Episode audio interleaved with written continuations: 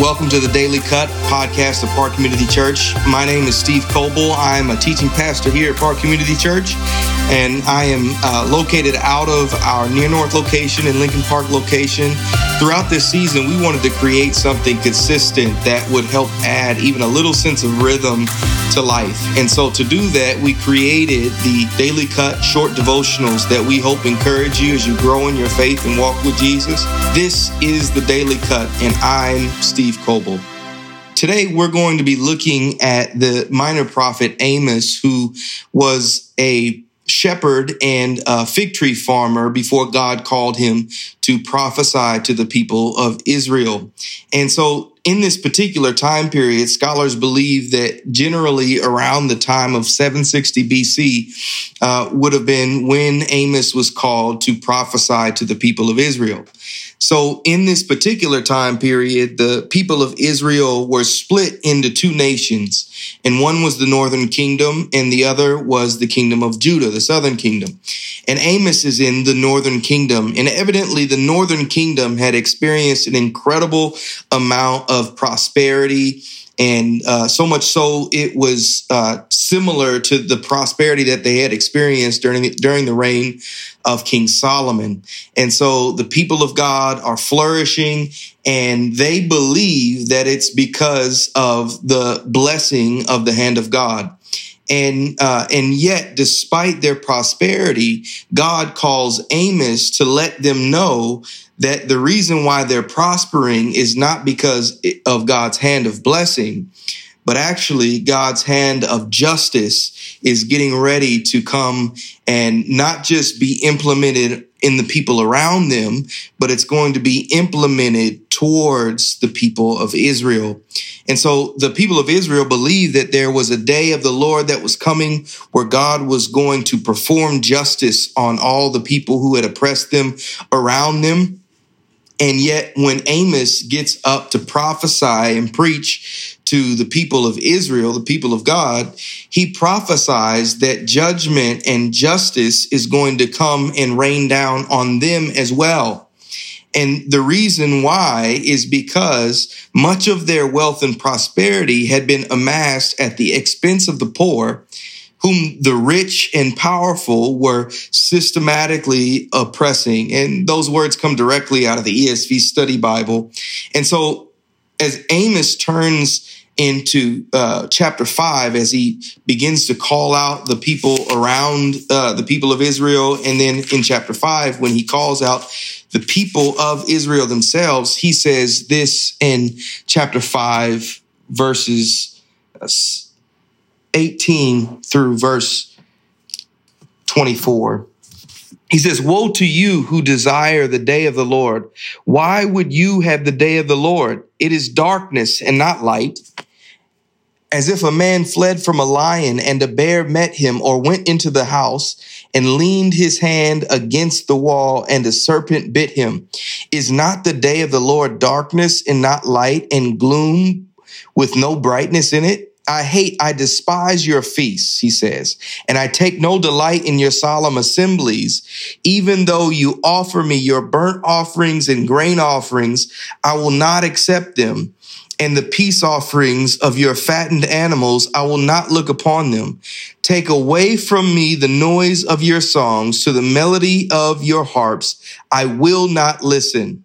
He says in verse 24, but let justice roll down like waters and righteousness like an ever flowing stream. So in this particular passage of scripture, the people of Israel are continuing to worship God. They're continuing to do the things that God said for them to do in order to worship him uh, in, in outward uh, kind of way. And yet what God is saying that he wants is obedience in a way that reflects him to the world. And the problem with all of the uh, accoutrements of their worship is that it wasn't connected to a heart that wanted to obey God. One of the important things that all of us have to understand about the scriptures, what the scripture says about who we are.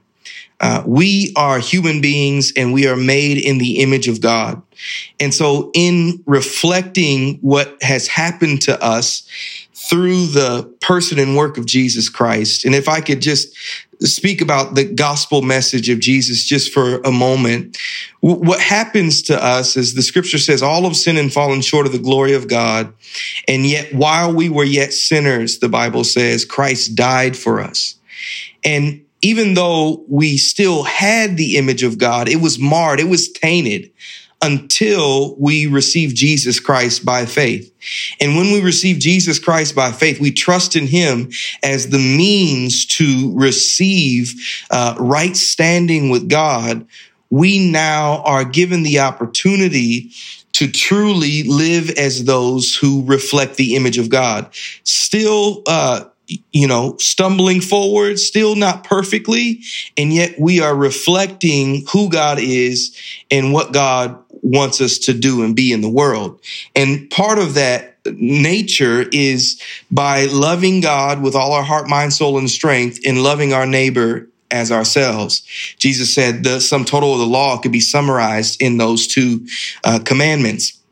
And so essentially what Amos is telling the people of Israel is that you've you're still singing songs, you're still going through the motions of worship, and yet you you're making money off of the poor. That's not who I am. That's not how I want you to represent me to the world.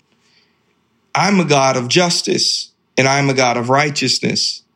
So in Mark 114 and Matthew chapter 4, uh, the Bible says that Jesus goes about preaching the kingdom of God and he tells the people to repent and believe. In Mark 1, he says the kingdom of God is at hand.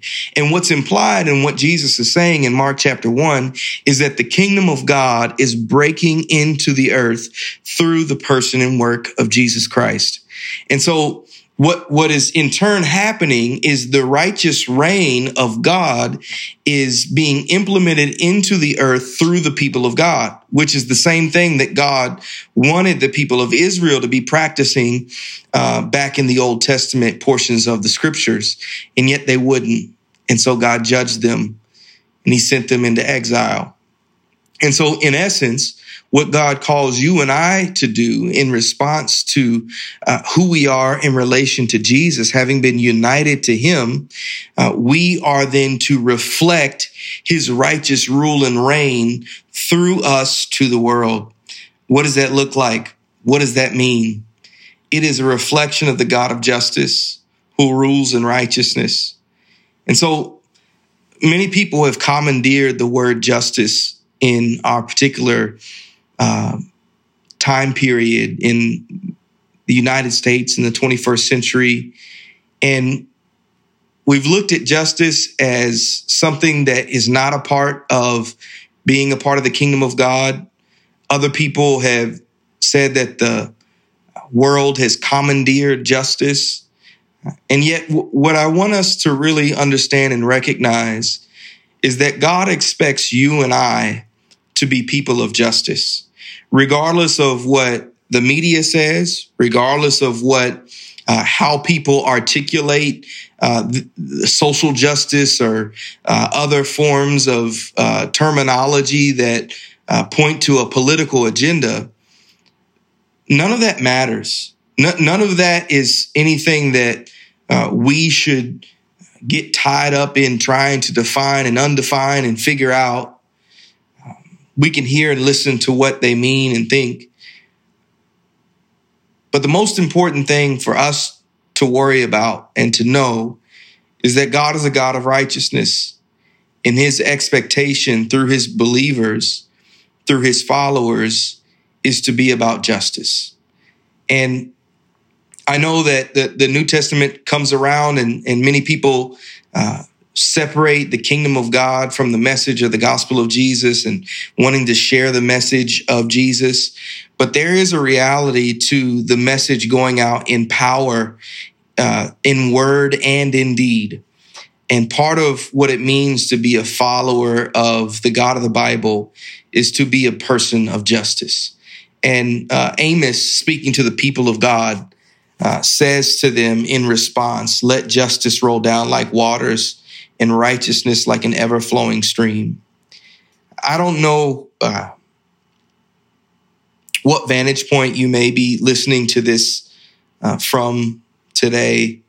Um, honestly, I, I, don't look to the news very often to inform me about social justice, and I don't look to the um, to Fox or CNN or uh, social media to inform me on what I need to be about or what uh, nuances or complexities, issues that have to do with the way that other people are promoting certain things. That's fine. They can promote those things the way that they want to promote those things. Um, and yet I know what God has called me to. I know what God has called you to, follower of Jesus. Uh, it is to not critique what the world calls justice, but to just do what God calls justice because we follow a God who is just and we worship and live for a God who expects justice to reign uh, in and through us with all the strength that he gives us because that's a part of his character. So God bless you today. Uh, I, I pray that God would show you new ways of how you can participate in living as a just person for his glory and your good. God bless you. Thanks for listening today. I hope you're doing well. We'll be back with another short devotional, so stay tuned.